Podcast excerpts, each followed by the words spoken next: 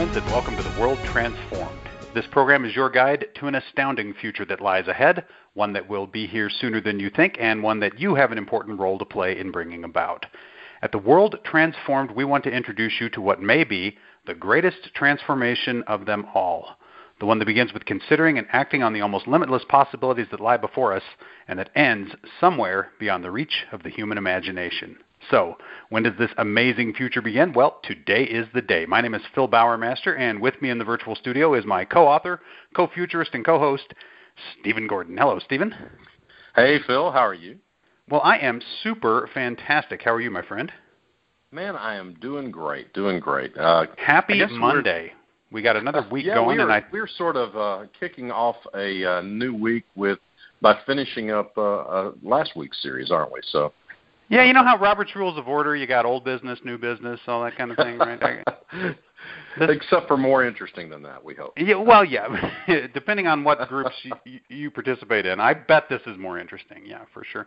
We've got we've got uh, some really interesting topics tonight. We're going to talk about the 360 degree selfie. We're going to talk about hot solar cells, and we're going to talk about gene therapy 2.0. These are all breakthrough technologies from MIT Technology Review's list of 10 breakthrough technologies for 2017. Last week we did the first four on the list, and we're going to do three tonight. We're going to do three again on Wednesday of this week, finishing out finishing out that series. So uh, it's it's been an interesting list so far. The the technologies, as you can tell just by listing those three, are kind of all over the map. But that's that's par for the course for the MIT Technology Review list. I think that's probably one of the things they focus on is to try to get a good mix of varieties of technological breakthroughs. Don't you think? Oh yeah, oh yeah. They, yeah, you know, uh, for for sake of having an interesting uh, issue, right? But uh, but but and uh, it makes for a, a really cool thing for us to go through. I mean, we. It's fun every because yeah, because of the variety. It, it, also, it's always fun because it's like, well, we talked about that one, we talked about that one. Well, we've done five shows on that one. You know. um, but but actually, the most fun are the ones that the ones that we hadn't done. Right. The, when you hit one, you go, hey, this is new for us. For example, the 360 degree selfie. We've not talked about this. We've never mentioned this one before. Yeah. Exactly. Inexpensive cameras that make spherical images are opening up a new era in photography and changing the way people share stories. Now, one of the things that's really interesting about this is that the spherical camera, of course, is important for virtual reality applications. You have to have it. You know, if you're if you're going to Yeah. create a VR, a visual VR environment out of reality, right, not a computer program, then you need a camera that's going that's omnidirectional. Is is actually Right. the uh, the term I would use. You know, that's that's that's going to that's going to show you every possible direction that that a person can look. And these cameras are important for that. But one of the things that I thought was really interesting was they list a number of also uh, of other applications in addition to that that people are accessing these spherical photographs, these these 360 degree selfies, for reasons other than VR. Uh, Just just because it's become kind of an interesting way of accessing media. And I, I don't know, have you have you tried any of that on Facebook or other places where it comes up? It's like, hey, you can scroll around, you can see uh, Yeah, you can yeah, do the whole yeah, panorama. um, I- you know, um, I, one in my board gaming hobby, I, I watch um, a uh, YouTuber uh, that uh, you know reviews board games. Uh, his name's Tom Vasel. Uh, Dice Tower is, is his deal. And uh, one thing, he, one things he likes to do is when he goes to the conventions, he uh, he gets one of these 360 degree cameras and walks around the convention center. Mhm. And uh, and so what you do is you, you know you can get on there and you can kind of you just if if you're not interested in what you're seeing over in this direction, you look over there. And uh, you know I I found myself uh, watching some of those videos two and three times because obviously you can depending on which direction you were looking with it, uh, you're picking up different stuff as you're as he's walking around the convention center with it. So you can kind of get Right. an idea of what it's like to uh, you know that particular convention or whatever is like. And so I- you know it's particularly cool for stuff like that. And uh, Well, Um, one of the most interesting things about photography has always been this ability for the camera to capture something the photographer doesn't see. right, And Right. someone else can look at the photo later and say, You didn't even notice, but this is going on back here, right? And the photographer's like, Yeah, I, I had no idea that was going on. With a 360 degree camera, by definition, you're capturing things that the photographer can't see, right? I mean, yeah, he can't, he cannot possibly know all the stuff right. that uh, he's picking up, and so yeah, it's and uh, it's it's pretty cool. I, I'm going to tell you, uh, when I was a kid, Phil, I'm talking like maybe 12 years old. Um, the predecessor technology, I had a little um, uh, had a little ex- experience with that, and that was uh, at Walt Disney World. Oh, uh-huh. um, you know, you go into this theater, and uh, you know, um, you, you you're standing instead of sitting, so that you can um, and you can look all around because there be there were screens, there were there were projectors pointing, you know, between the screens. There'd be a, a projector pointing at the opposite side of the room, so right. it would hit the screen on the opposite side of the room. And uh, you know, it showed a series of vignettes, right, of uh, uh, riding in a truck uh, through the Serengeti with uh, surrounded by you know antelopes and giraffes and things like that. And you you know, and you could you know be looking in this direction, and see giraffes, or, or look over here and see other things that are running alongside the truck, that kind of thing. And um, it was that was an interesting uh, experience. And of course, you know the way they did that is they had eight cameras Sure. Mounted, mounted uh, in a, in a uh, you know looking out from a you know center point, right? And uh, then they projected eight different eight different things, and so I, you can imagine how uh, bulky and uh, prohibitive that would be to do it on you know except for you know something special like that, right?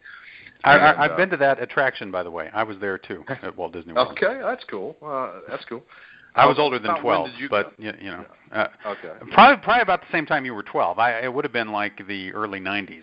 So you know, uh, not not not getting into you know our age difference or any of that kind of stuff. But uh, yeah, it, anyway. uh, it would have been like '92, '93 when I went. I think probably. When did you go? Okay. What year? Um, it, it would have been earlier than that. It would have oh, been. Okay. Um, it would probably been 82, 83. And, and oh, probably okay. full decade. Yeah. Probably full decade. Yeah, I, I may have I may have caught it at the end of its run. I, yeah. I, I, we we and were kind of at, at the, the beginning. Yeah. Yeah, yeah. they were just interesting historical note. They were definitely getting towards the end of the carousel of progress. I remember that going to because I'd heard about that when I was a kid, like back in the '60s, and I couldn't wait to go see the carousel of progress. And it was just the most dated, sad thing that I'd ever seen in my life. And and they had tried to update it, but they but they couldn't quite. So it's interesting the shelf life of Disney attractions. But we digress. It was cool, right? Because you're on the horses. Yeah. Do you remember that? Was that part of what you saw? This yeah, you're yeah, riding horses. Exactly. That was. It, I'm sure it was the same thing. Uh, yeah, and, and, yeah, and uh, you know, get, you know, I think there was like a vignette when they were out on the ocean, stuff like that. Yep. It was all very cool, all very yeah, cool. and and amazing eh, because you've never seen anything like that, and they really did put you in a space, and you could look all the way around and see everything that there was to see in that in, in that in that panorama.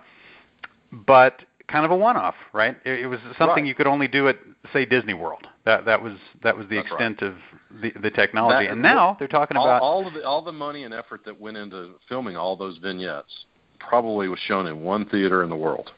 Yeah.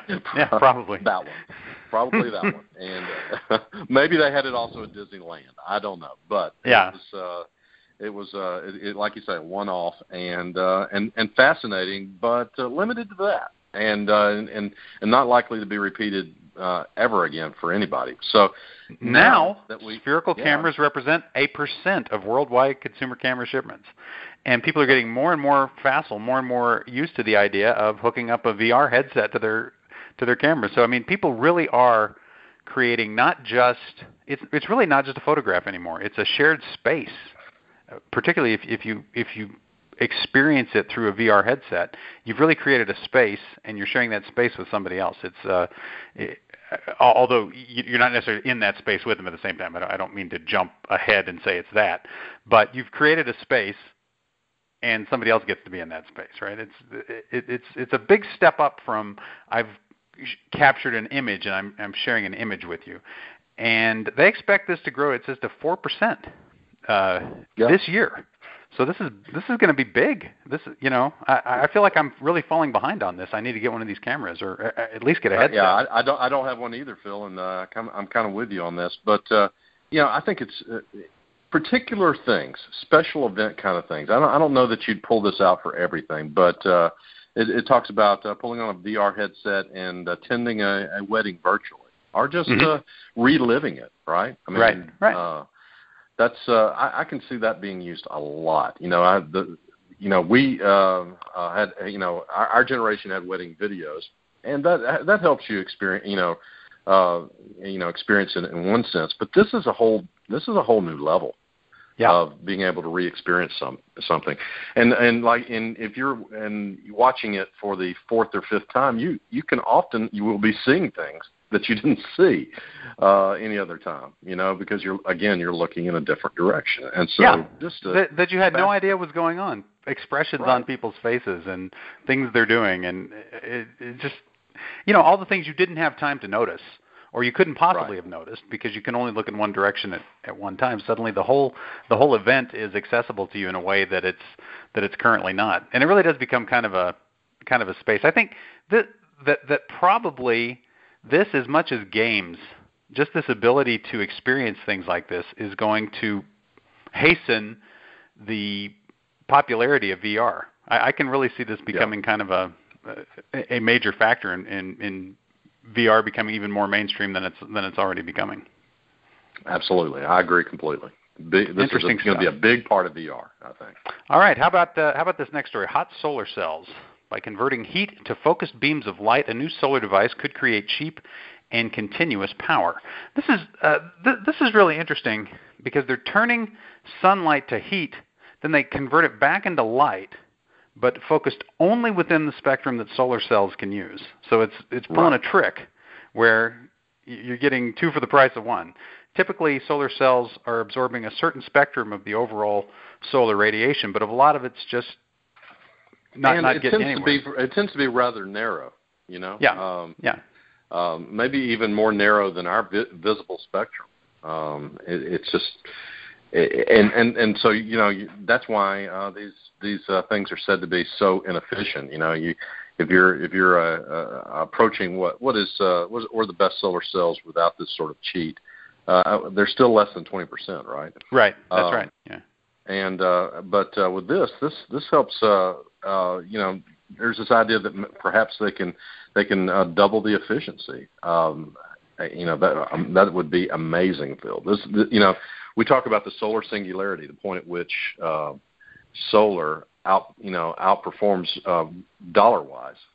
You know, other every other method of getting electricity, and uh, this is exactly the sort of thing we're talking about. This is what makes it happen. So um, exciting. Absolutely.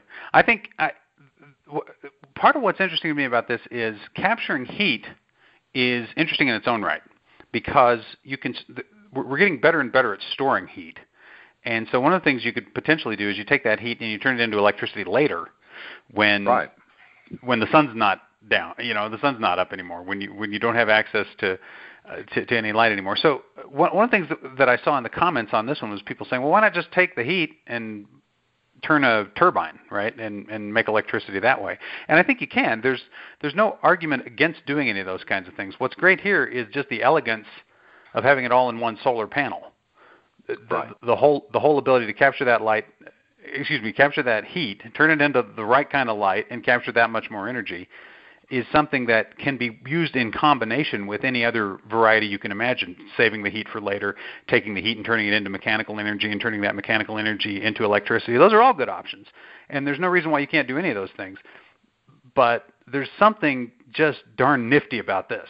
There's something Yeah. very like I don't know, so efficient about it, right? About grabbing the rest of the grabbing the rest of the light spectrum that we couldn't that, that, that we couldn't get before. It, it feels like I, I don't know. It's a very economical use of sunlight um, to uh, to do this, and if they if they really can double up, then this is going to be a huge step forward.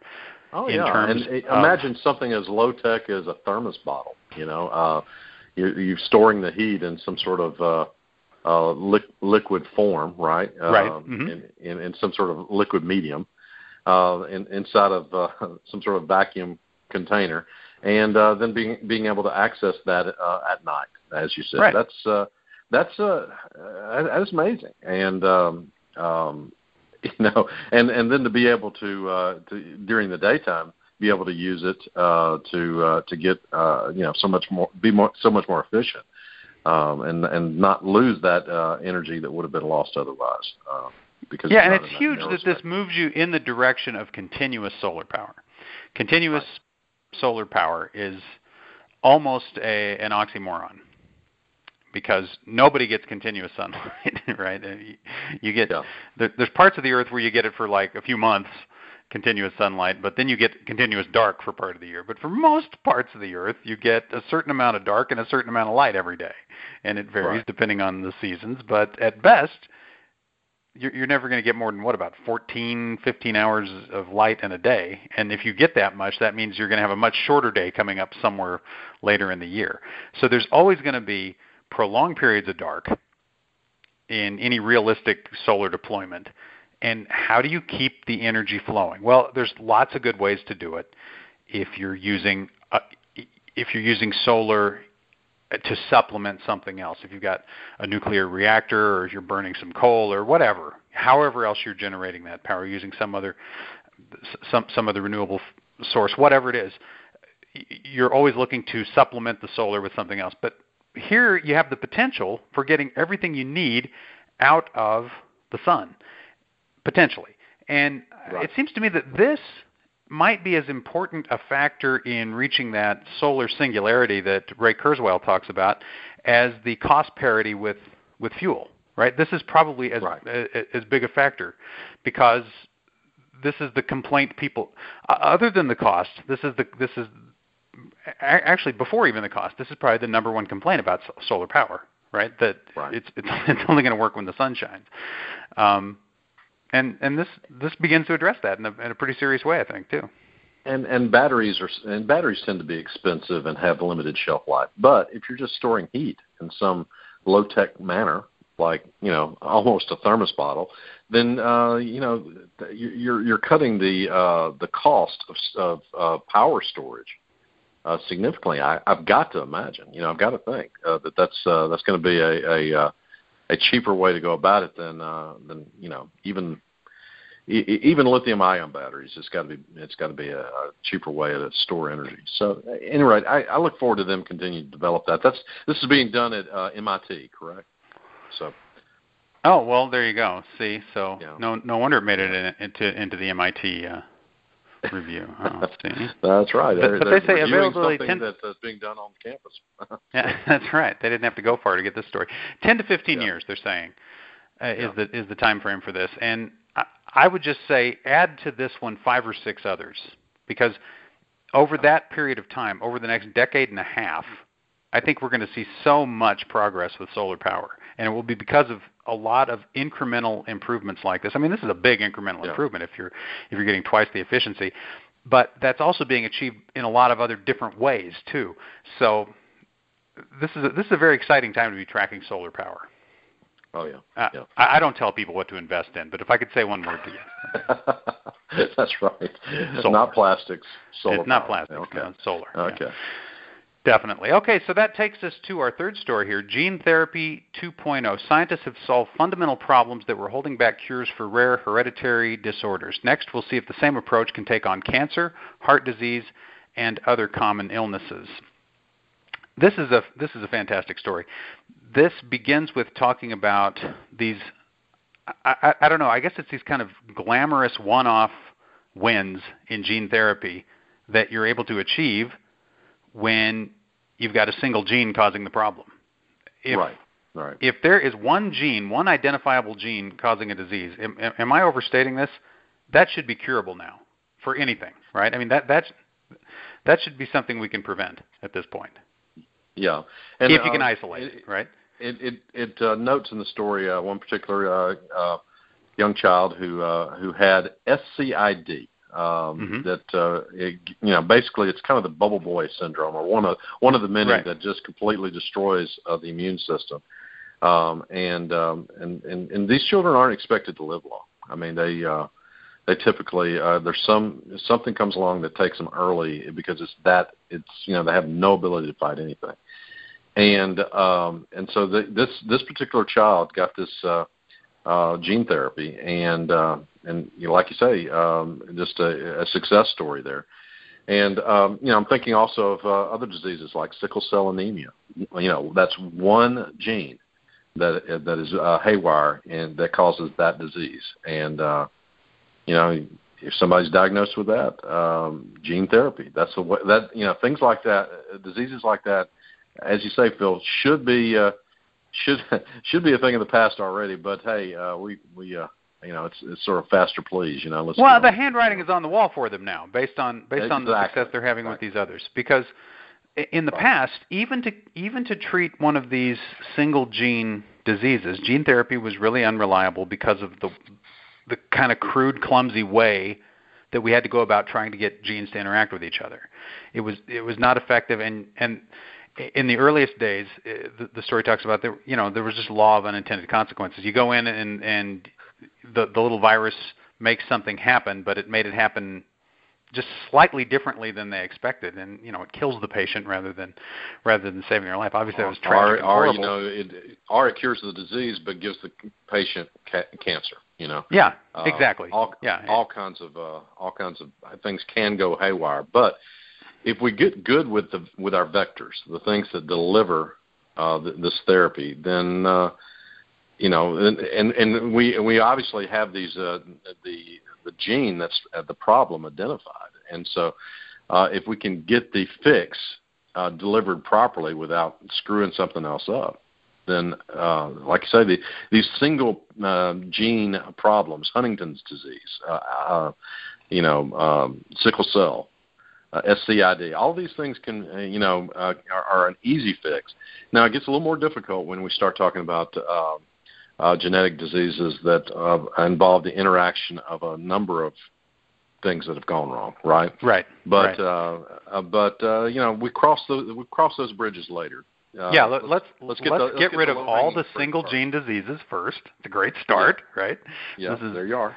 Uh, and uh, and then and then we can start we can start working on the more complicated ones. And and the more complicated ones they list: cancer, heart disease, other common illnesses, because we know that although there are other factors contributing to most of these really prominent killers um, when, when you talk about cancer and heart disease and th- those those diabetes. We know that there's more going on than just genes. There is a genetic component for many varieties of cancer, for most kinds of heart disease, for a predisposition towards diabetes, right? So the the fact is, if we can address these single gene diseases and get good at it, then you know we're ready to play a more complex game, and that might Yeah. that might come down to wiping out one gene and also putting in a different one that makes someone more resilient, more resistant to something, right? That, eh, that that's when you Yeah. start looking at the kind of the, the the combination of not falling prey to one thing and also being stronger in the face of in the face of something else. That that will be a much more complex you know, something like high blood pressure. Imagine somebody has has high blood pressure and and they say, well, you have uh, you have this gene that makes it predisposes you to high blood pressure, uh, and then they give you the therapy for it, and your blood pressure comes down, but it's still marginally high. Did they fail? No, they didn't fail. They you know they dealt with one reason you've got high blood pressure, but maybe not not all the reasons you have high Right. blood pressure. So exactly. um, and so you know, I, I can see that there's going to be uh, there's going to be things that are miraculous, and uh, people are 100% cured. That uh, as as we get into this stuff, and then there's going to be other stuff that uh, well, it went from something that was life threatening to something that's now manageable, and but still a problem. There, there's going to be a lot of uh, a lot of things like that that happen, and so. Um, Anyway, we you know, eh, eh, like you say, we let's let's get rid of the uh, let's get the low hanging fruit first, and uh, then we can we can play the more difficult games later, right? Just So- just dealing with this this one example given this SCID, the the, the story they tell what what happened as the parents look for a way to keep their child alive. They're sanitizing their house. It says they got rid of the cat. They sprayed every surface with Lysol. They boiled the twins' toys in hot water. The dad would strap on a surgical mask when he came home from work. And even doing all that, they knew it was just a matter of time, right? Yeah. That something was going to get to him sooner or later. And one of the things that's interesting is the dad had put no stock in this uh, whatsoever. He, he was apparently very skeptical about this, and he didn't he didn't think this was going to do much of anything. And and but when it's your child, kid. you want to try Yeah. every. You, of you course, know, you're you going to wanna try. You're going to try. Yeah. You would try anything and under those circumstances for sure. And it cured him. You know, it's not like they they they went home and and now they have to just boil the to- toys sometimes or something like that. You know, this child is going to have an immune system just like his twin. You know, with yeah, normal. I mean, that's what a beautiful word that is. After you've after you've faced down a future like like they were looking at with that with that disease, and you multiply that story by hundreds and hundreds, maybe thousands of times, because there are a lot of these little rare one one gene diseases, and just uh, uh, I, I read this story and I see an awful lot of hope for a lot of people and it's just right. an ex- extremely encouraging thing. It's I don't know. This could be my favorite of all the uh, of all the uh, top ten breakthrough technologies so far. Although so I, I don't know far. that one about helping people walk again was pretty good too. I guess that was great too. Yeah. So I'm kind of a sucker for those. You know. well, you know, it's uh, uh, these things. Some of these things are just flat miraculous. You know. Yeah. For the for the families that have. Uh, that are you know are struggling with with the, with these sorts of diseases or, or or paralysis as we were talking about last week. Um, you know when when uh, a solution is is you know comes about this this this uh, you know life changing. It's just nothing short of a miracle for these people. So um, awesome stuff. Yeah, you you awesome know whether you believe in miracles or not, relatively speaking, these are miracles for you know for That's the, right. For, That's right. for, for the folks who encounter him. Well, look, that's going to do it. That's going to do it for this round. We're going to pick this up with the final three. We're going to talk about the Cell Atlas, the botnet of things, and reinforcement learning on Wednesday's show. And I, I've got a prediction to make about that, Stephen. I think it's going to be amazing. That's my. well, a Wednesday is our Wednesday amazing show. night, so that sounds that sounds awesome. Let's uh let's just plan on it being amazing. It's a safe bet. All right. Well, listen, great talking with you. It's great having you all with us. We look forward to being with you again on Wednesday's show. And until next time, live to see it.